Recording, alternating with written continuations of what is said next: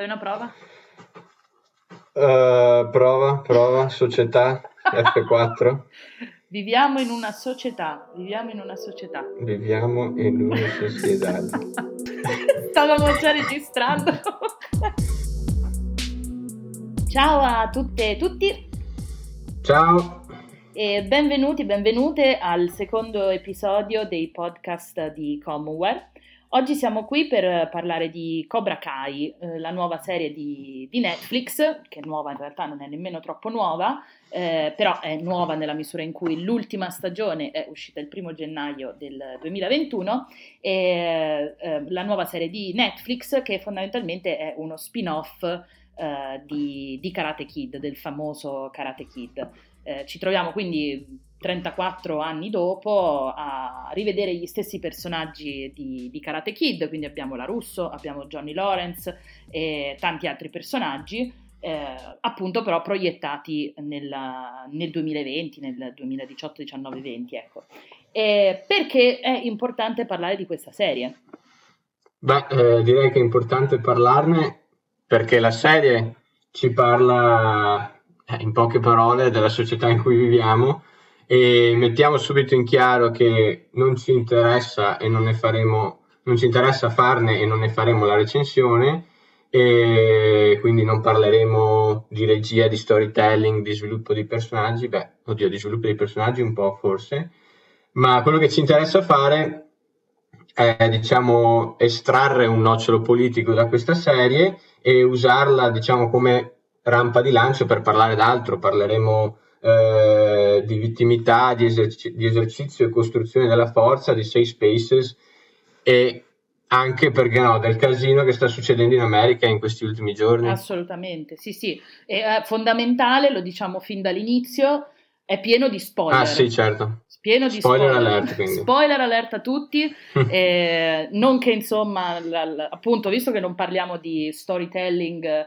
eh, di sviluppo proprio della storia, vi diciamo anche che insomma nulla di quello che diremo sarà così sorprendente anche se non avete visto la, la serie tv, però se proprio ci tenete eh, è pieno di spoiler, quindi questo ve lo abbiamo, ve lo abbiamo detto. Quindi adesso che vi abbiamo avvisato eh, facciamo un mini, un mini, riassunto insomma di quello che è successo in questa serie tv. Quello che eh, ci ritroviamo sono ovviamente la Russo e Johnny Lawrence eh, sono, come diciamo prima, proiettati nel 2018, 19, 20, insomma, quando è ambientata la serie. E cosa è successo? Che in realtà un pochino mh, le dinamiche che avevamo visto nel primo Karate Kid si sono, si sono ribaltate. Per cui la Russo, da che era un, un povero ragazzino, tra l'altro di origine italiana, migrante, eh, figlio di una madre single, costretto ad abitare in una bettola fondamentalmente. Eh, lo ritroviamo invece nel 2018, eh, 2019, eh, ricchissimo, un uomo assolutamente realizzato, con una famiglia meravigliosa, una moglie meravigliosa, eh, una figlia meravigliosa, un figlio, un figlio, un po' meno, diciamo, perché il figlio insomma sì. è abbastanza, abbastanza fastidioso. E, ehm, un po' e, una macchietta, ecco. Sì, esatto. E fondamentalmente la Russo eh, vende, vende, le macchine, vende le macchine. Com'era lo slogan? Era... Eh... We kick the competition. Uh-huh, okay, sì, Prendiamo a calci la competizione. La concorrenza, esatto, prendiamo a calci sì, la concorrenza brava. con una immagine ovviamente di, del buon uh, Larusso che sappiamo bene nel primo Karate Kid aveva, aveva, sconfitto il suo nemico proprio con un calcio nei denti fondamentalmente. Mm. E, um, e quindi a questo maxi concessionario è super realizzato e fa questa cosa che eh, io perlomeno ho trovato fastidiosissima di regalare i bonsai ai suoi clienti. Insomma, lui sta sempre con questi cazzo di bonsai che ecco, li, li, li dà ai suoi clienti. Eh, dall'altro lato invece abbiamo Johnny Lawrence che da che era insomma un figlio della, della società bene, eh, chiaramente no, che aveva accesso a tutti, a, a tutti, i club e le elite della città, è diventato un alcolizzato, eh, nonché un boomer totale su tutta la linea. Eh, lo vediamo appunto combattere con la tecnologia, è un po' uno dei, dei fili conduttori di tutte e tre le stagioni, tra cui appunto delle, de, de, dei momenti anche abbastanza esileranti eh, con, uh, con Lorenz che scrive questi messaggi su Facebook chilometrici tutti in caps lock, una cosa eh, meravigliosa. Eh, questo ci serve un po' anche perché in realtà eh, noi quando, quando, guardiamo Cobra Kai, a differenza di Karate Kid, quello di 30 e rotti anni fa, eh, anziché tifare per la Russo, tifiamo per Johnny Lawrence fondamentalmente. E questo è il grande ribaltamento, no? Invece che tifare per eh, il ragazzino eh, che riesce a sconfiggere i suoi nemici, ci ritroviamo a fare il tifo per un disgraziato fondamentalmente. E questo in realtà ci permette già di introdurre un po' uno dei primi temi no? che vorremmo affrontare, perché ovviamente eh, il fatto che simpatizziamo per Lorenz piuttosto che per uh, la Russo eh, è un po' diciamo eh, dovuto al fatto che Lorenz incarna completamente eh, la crisi diciamo no, del tipo umano antropologico eh, che Lorenz rappresenta poi ovvero il ceto medio bianco impoverito F4, questo diciamo.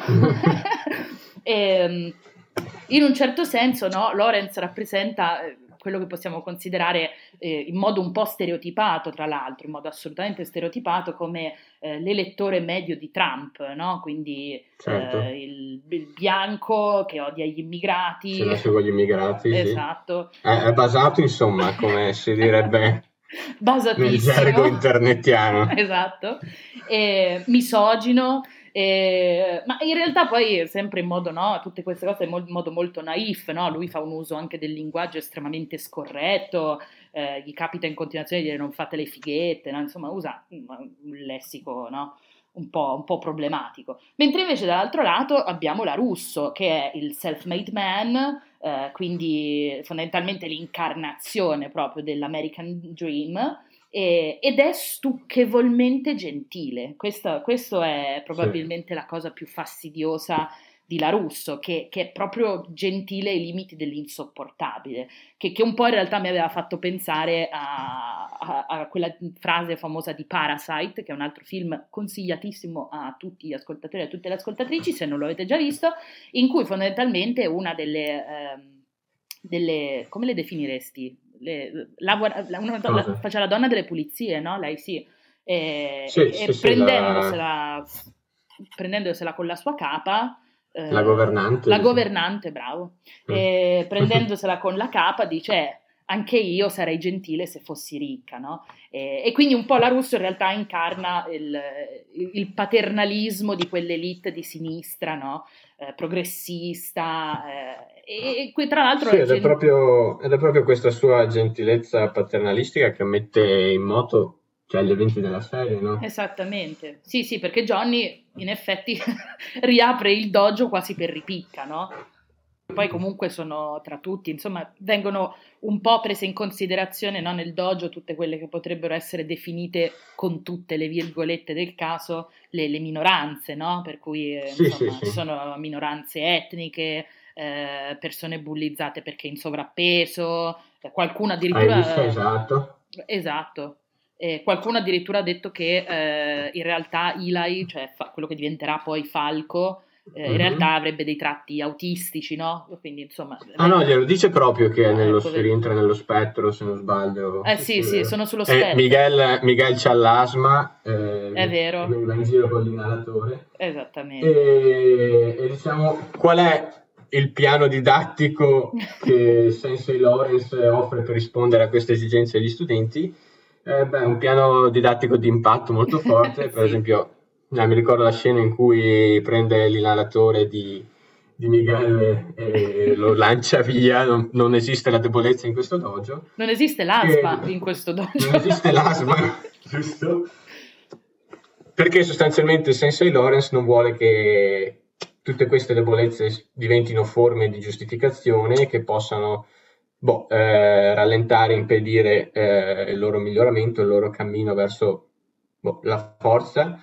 E, ehm, e, quindi quello che ci sta dicendo implicitamente, secondo me, questo programma, questi tre comandamenti del Cobra Kai, è che la debolezza non va valorizzata, cioè come, come dice il buon, il buon vecchio Curaro, i deboli non vanno tutelati ma vanno rimproverati, no? Cioè. Queste, queste condizioni, questi handicap che loro si ritrovano eh, vanno superati, cioè, e loro devono riuscire a superarli autonomamente. Ecco. Certo, no, ma, poi, quindi... ma poi in realtà il punto è che diciamo che le vulnerabilità di, di, questi ragazzi, dei ragazzi che frequentano il Cobra Kai, sono chiaramente vulnerabilità reali, no? Cioè l'asma di Miguel è vero, non è che certo. eh, allo stesso modo, insomma, le forme di, eh, no, di, marginalizzazione, di bullismo, insomma, sono tutte assolutamente reali. Eh, il punto no, è che eh, nel, nel Cobra Kai queste forme di vulnerabilità diventano un motore per il superamento no, della propria condizione, per cui eh, quello che ti spinge ad andare al Cobra Kai è sicuramente il fatto di essere bullizzato, eccetera, però non è poi sulla tua debolezza, sulla tua vulnerabilità che puoi fare affidamento eh, per, per, giustificarti, no? Però è il punto di partenza, poi, come dicevi tu prima, per un processo di crescita e di, di trasformazione, no? E... Sì, perché per superarle non puoi far finta che non esistono, ma non puoi appunto nemmeno cioè, usarle in maniera boh, autoassolutoria, cioè ho il labbro leporino, sono così, resterò così per tutta la vita e quindi mi merito di essere sfigato della scuola. No, cioè, Cobra Kai ti dice che eh, devi partire da queste cose, da questo tuo bagaglio e trasformarlo per cioè, contrattaccare alla fine. Esatto, esatto. E che poi fondamentalmente, diciamo, questo un po' è, anche il punto, il punto centrale forse del, del, ragionamento che Cobra Kai, insomma, ecco, io non, non, credo che i produttori di Netflix stessero pensando a questo nel momento in cui stavano facendo Cobra Kai, però è, interessante riflettere anche un po' su, su, questo discorso della vittimità in generale, no? Vediamo che soprattutto sui social, se ci guardiamo un po' intorno, eh, il rischio della vittimità è che eh, diventi una forma, una forma identitaria, no? E, e, che il problema dell'identità ovviamente è che un'identità è sempre un motore per la lotta, no? se pensiamo anche insomma a tutti, certo. a tutti, i grandi movimenti a cui abbiamo assistito nel corso della storia, partivano tutti da un elemento identitario. Eh, il punto è che nel momento in cui questa identità diventa, no, io divento questa identità, eh, non vengo più definito o definita sulla base di ciò che potrei fare, ma sulla base di ciò che già sono. No? Cioè, quindi, e, e questo un po' secondo me è anche quello che distingue Lorenz dalla Russo, nel senso che comunque eh, la Russo è, è statico no? sua, nel suo approccio, poi adesso ci arriviamo anche a parlare di La Russo, eh, eh, insomma la Russo sostiene una forma del karate assolutamente eh, di mera autodifesa, eh, non si attacca mai, eh, bisogna, bisogna sapersi controllare e, e, però questo un po' definisce gli studenti, gli allievi, anche nella misura in cui alcuni possono trasformarsi e crescere, altri invece rimangono un po', un po limitati, no? in un certo senso, nella loro dimensione identitaria. E, ehm, sì, soprattutto cioè, questa visione di La Russo si estende al di là del karate, cioè proprio il modo in cui lui vede il mondo e le persone insomma, che lo abitano, per esempio più avanti nella serie, però ancora nella prima stagione, quando c'è questo dibattito all'interno della comunità del karate su una possibile riammissione di Cobra Kai nei tornei dopo insomma eh, l'espulsione eh, che era venuta anni addietro, sì. cioè la Russo dimostra cioè, di credere convintamente e fermamente che le persone non cambino mai, cioè che eh, esatto. quelli di Cobra Kai erano bulli e quindi lo devono essere per forza ancora a 30 anni di distanza quindi sì, cioè, sin da subito si cominciano a delineare queste due visioni del mondo cioè, speculari diametralmente opposte. Mm-hmm. Quella statica eh, di Larusso fondata un po' anche su dei pregiudizi, è strano cioè, dire che sia Larusso quello progressista avere pregiudizi quasi, Beh. e invece quella, quella dinamica, cioè una visione dell'uomo trasformativa e dinamica proposta dal Cobra Kai. Abbiamo parlato prima di Falco, cioè secondo me Falco è un esempio lampante di questa cosa, cioè eh, quel ragazzo lì, Falco, dimostra che l'identità è qualcosa di manipolabile, cioè lui un giorno eh, si, gli, gli, gira di matto e si presenta al dojo che c'è la cresta alta mezzo metro colorata di blu. Sì, cioè, lui, in quel momento lì, schiena, sì. esatto, in quel momento lì ha deciso io voglio essere quello con la cresta e col falco e non più quello con il labbro leporino e gli riesce perché certo. da quel punto lì in poi cioè, eh, viene assume nuovo soprannome e tutto quanto, insomma. Sì, e non solo, perché poi Falco, tra l'altro, super spoiler in questo caso, eh, però è anche quello che poi, no, adesso ci arriveremo, però prende un po' una deriva da bullo, no? da bullizzato a bullo, però poi ha la capacità di tornare anche indietro no? sui suoi passi, di, di, fare una scelta diversa, eccetera, eccetera. Quindi in realtà Falco è uno dei personaggi più, più belli, secondo me, di tutta la serie. Sì, a tutto tondo. Eh sì. E, ehm, e dicevamo, ecco, insomma, eh, quindi questo approccio di, di Johnny in realtà, in realtà Uh, un po' ricorda, ma infatti girando un po' sul web si trovano dei meme a riguardo, eh, è, è, quello che, che, che, ricorda quella che in tempi non sospetti si definiva woke left, no? Uh, questo è un termine che ultimamente sta girando molto, anche è, è, diciamo, è entrato anche nei nostri, nei nostri, ambiti, essendo un termine che in realtà eh, caratterizzava strettamente diciamo, la, il mondo anglofono. No? essere, essere woke non voleva dire quello che vuol dire oggi, per fortuna, eh, però fondamentalmente woke vuol dire eh, sveglio, no? quindi eh, illuminato in un certo sì. senso, cioè colui che ha preso coscienza della propria condizione, non a caso era un termine diciamo, che ha trovato la sua origine nei, nei movimenti black, no? per, per il black power, eccetera.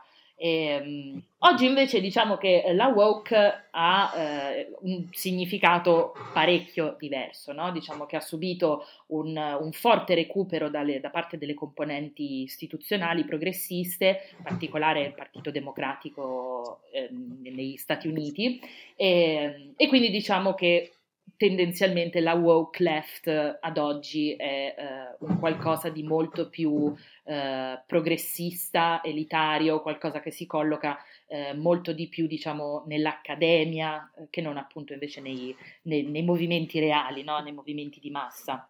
Sì, infatti dal Black Power, dalle Pantere Nere, eh, oggi eh, la fiaccola diciamo del woke è stata presa in eredità da appunto quelle stesse frange dell'Accademia Americana che hanno creato i safe spaces, gli eh spazi salvi, sicuri.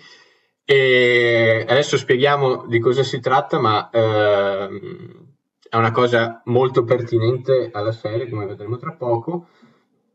E, e quindi cosa sono sostanzialmente questi safe spaces? Sono eh, diciamo dei gruppi chiusi e protetti che da qualche decennio a questa parte, insomma, si sono formati nei campus eh, universitari del mondo anglofono e poi sono sbarcati ovviamente anche nel mondo dei social online. E questo, come dicevamo prima, eh, ci interessa molto anche per discutere della serie, perché eh, in che modo la dinamica dello spazio sicuro entra nella trama di Cobra Kai? Beh, eh, all'interno diciamo dell'istituzione della scuola in cui vanno a studiare questi ragazzi, Falco, Miguel, Aisha, eccetera, che è una scuola appunto eh, molto progressista e molto impegnata ad affrontare il tema del bullismo e appunto in cui ci sono un sacco di proclami al megafono che esortano gli studenti a creare un ambiente sicuro per tutti quanti, ad essere inclusivi. Quindi diciamo la serie però pone questo atteggiamento della scuola in maniera quasi mh, satirica e caricaturale, cioè per farne emergere un po' le contraddizioni certo. intrinseche e qual è il problema fondamentale dello spazio sicuro? Beh, innanzitutto che è impossibile garantire eh, la sicurezza per tutti perché come abbiamo visto insomma negli sviluppi che hanno avuto anche online su Twitter, Reddit, eh, Facebook eh sì, perché eh, adesso è sbarcato anche sui nostri social, no? In Italia, insomma, li troviamo. Sì, certo. Eh, impossibilità di garantire sicurezza a tutti perché dopo un certo limite ogni cosa può essere una microaggressione. Certo. E, ehm, quindi, diciamo, questi limiti di questo spazio sicuro che dovrebbero per definizione essere bene circoscritti boh, non si sa mai dove iniziano e dove finiscono. Certo, anche perché poi fondamentalmente eh, il rischio è quello de- dell'effetto matriosca, no? Per cui ogni volta che proteggi un gruppo c'è un sottogruppo e poi riapri l'altra matriosca e c'è un altro gruppo da proteggere, un altro gruppo da proteggere e quindi fondamentalmente alla fine non, puoi proteggere nessuno, no? E eh certo, perché per esempio se fai il safe space per le persone eh, disabili, all'interno di quel gruppo ci si può dividere sulle dinamiche della razza invece, perché certo. eh, magari certe persone ritengono che la presenza, so, dei bianchi non sia più ben accetta, certo. oppure ci si può dividere sulle linee di genere e così via, insomma. Esattamente. E l'altro, secondo me, eh, grande problema che sta proprio alla base di questa eh, filosofia, se vogliamo chiamarla così, eh, dei safe space è quello della delega dell'autodifesa, perché sostanzialmente eh, tutti questi annunci, tutte queste piccole accortezze insomma, che prende la scuola di Cobra Kai eh, sono inefficaci perché sono appunto un proclama che viene dall'alto quasi certo. e che non fa veramente presa eh, tra gli studenti perché non è come la forza, cioè, ne parlavamo prima, che l'offerta di Cobra Kai appunto costi- è costituita dalla costruzione di questa forza, non è qualcosa eh, che è qualcosa che invece viene da dentro di sé. Certo. E invece questa protezione, è, come dicevamo prima, è elargita e quindi insomma è manipolabile fino a un certo punto. Lo fa anche il cattivone della serie, eh, John Chris. Di cui non abbiamo non ancora parlato. Di cui non abbiamo ancora parlato. Sì, sì. Allora, Chris, Chris, insomma, è il grande cattivo, lo conosciamo già da, da Karate Kid eh, il super super cattivone, insomma, già da, è l'unico che rimane cattivo, insomma, da Karate Kid a Cobra Kai diventa cattivo, tant'è che insomma lui prenderà controllo poi del, del Cobra Kai, del Cobra Kai di Johnny Lawrence e viene rappresentato letteralmente come il demonio praticamente, vive in questo stanzino oscuro dietro, dietro al dojo principale, eh, il dojo bello illuminato, lui invece sta in questa stanza cupa e oscura e quando prende controllo poi del, del dojo in generale eh, lo ritroviamo nella terza stagione con questa grande bandiera americana illuminata e, e, e lui insomma che piano piano purga fondamentalmente dal dojo eh, tutti quelli che non sono assolutamente spietati no? e, e, anzi fa entrare nuove energie che sono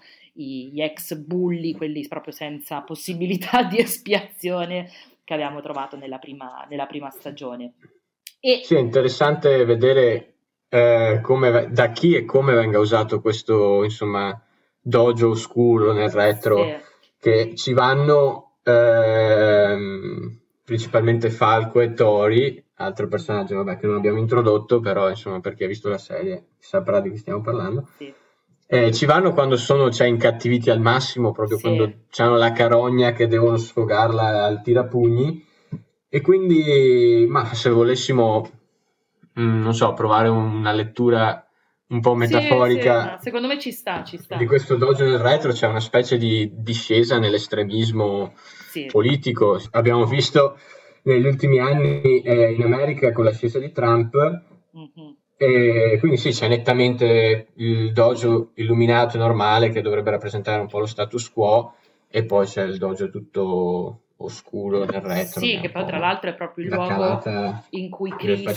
Esatto, perché è il luogo in cui Chris poi fa vera e propria propaganda, no? cioè strumentalizza esatto. quel sentimento di rabbia, di frustrazione, perché comunque diciamo che anche i ragazzi che vanno lì dietro ancora una volta vivono delle condizioni oggettivamente orribili, no? cioè Tori sì. nell'ultima stagione, Tori è diciamo è la nemesi eh, di Sam, che sono i due personaggi femminili, mm-hmm. Sam è la figlia di Larusso, eh, quindi benestante, di, di, di classe medio-alta, eh, bellissima, molto compita, no? E, e invece dall'altro lato abbiamo Tori, che invece, se non sbaglio, eh, vive da sola o con la madre... C'è la, la madre malata e il la fratellino. madre malata, sì. esatto. Però e lei a pagare l'affitto, ad occuparsi, insomma... Esatto, e addirittura eh, subisce no, delle molestie da parte del del padrone di casa, eh, quindi comunque vive una condizione oggettivamente no, eh, problematica.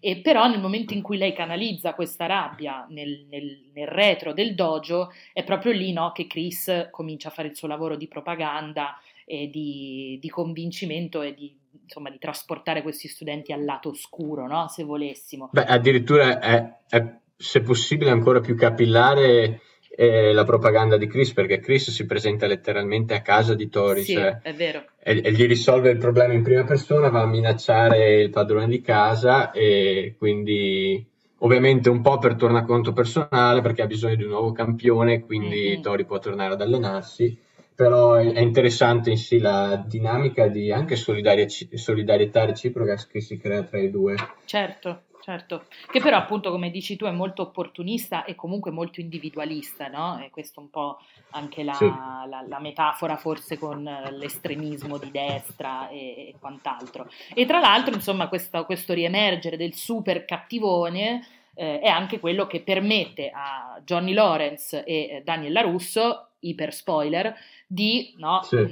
ricongiungersi, di mettere da parte i rancori passati per sconfiggere il grande nemico, no? che forse un po' ci richiama una posizione di centrismo no? e anche di, di, forse di recupero da parte del, eh, de, dell'aspetto più progressista elitario che è rappresentato dalla Russo, di quelle istanze invece forse un pochino più spontanee come possono essere quelle del, no, del dojo di, di John Lawrence. Sì. E chiaramente... Sì, certo, diciamo... Vai te, vado. Dai. Nel corso della terza stagione c'è, c'è una specie di avvicinamento tra i due. Eh, Johnny impara insomma anche eh, l'importanza dell'onore mm-hmm. e della pietà. mostrare anche pietà e invece la Russo si rende conto che limitarsi all'autodifesa non è abbastanza, quindi fa tutto questo viaggio lunghissimo ad Okinawa in cui impara anche a neutralizzare il nemico, queste tecniche di karate antichissime che erano sì. state concepite addirittura per uccidere l'avversario.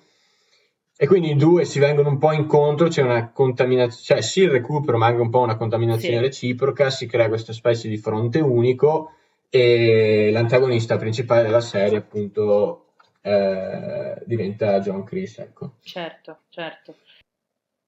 Sì, insomma, vediamo la Russo no? in questo questo viaggio verso il Giappone, nonostante sia stato accusato di appropriazione culturale nella prima o nella seconda stagione, eh, proprio per Daniel la Racist, detto appunto sì. sul web, eh, perché insomma con i suoi bonsai e con il karate faceva appropriazione culturale e, e in realtà diciamo eh, che... ma sai, era la canzone preferita di Mr. Miyagi. Cioè. Giusto, giusto, giusto.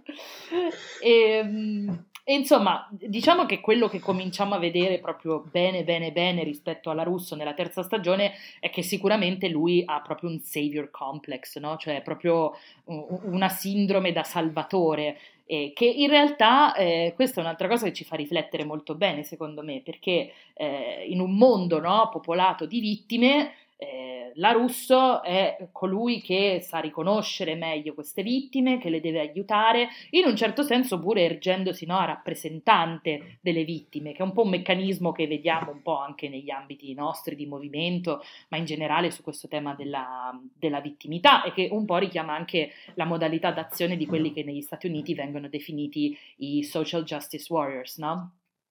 Sì. E infatti se nella serie c'è qualcuno che porta avanti con insistenza questa retorica dei buoni contro i cattivi è proprio Daniel Russo. Eh sì, e sua figlia pure, no? E sua figlia Samantha, certo. E anche lì secondo me c'è un po' di opportunismo nel modo in cui lui si pone nei confronti di questa questione dei buoni contro i cattivi, perché quando gli fa comodo a lui eh, non esistono nemici, quindi non serve che facciamo il karate per imparare il contrattacco. Mm-hmm e però sempre eh, nella, puntata dopo te lo ritrovi a dire grazie Johnny per eh, ricordarci a tutti chi sono i cattivi in questa storia. Cioè, sì, sì, sì. Penso che la dica proprio così, quasi parola per parola. E, e, un'altra cosa che secondo me, che, cioè non secondo me, che mi ha dato un po' boh, fastidio, che mi ha colpito di questo personaggio di La Russo, è che lui decida di portare lo scontro a Chris, di rispondere alle provocazioni. Questo è il massimo degli spoiler che faremo in questa puntata, sì. perché è proprio gli ultimi minuti dell'ultima puntata della terza stagione. E lui decide di eh, andare a menare Chris sostanzialmente solo dopo che Chris aveva mandato i suoi studenti a casa di Larusso per fare irruzione eh, e sì. menare sua figlia. Quindi cioè, eh, coerentemente con la sua filosofia della self-defense, dell'autodifesa, eh, lui si sente attaccato anche quando gli toccano la casa, la sua proprietà e la, e la prole, no? che fanno ovviamente certo. parte del suo self. Eh, sì, da bravo liberale qual è, eh, liberale, li considera estensioni della propria persona quasi. Sì, ecco. assolutamente, assolutamente. Sì, sì.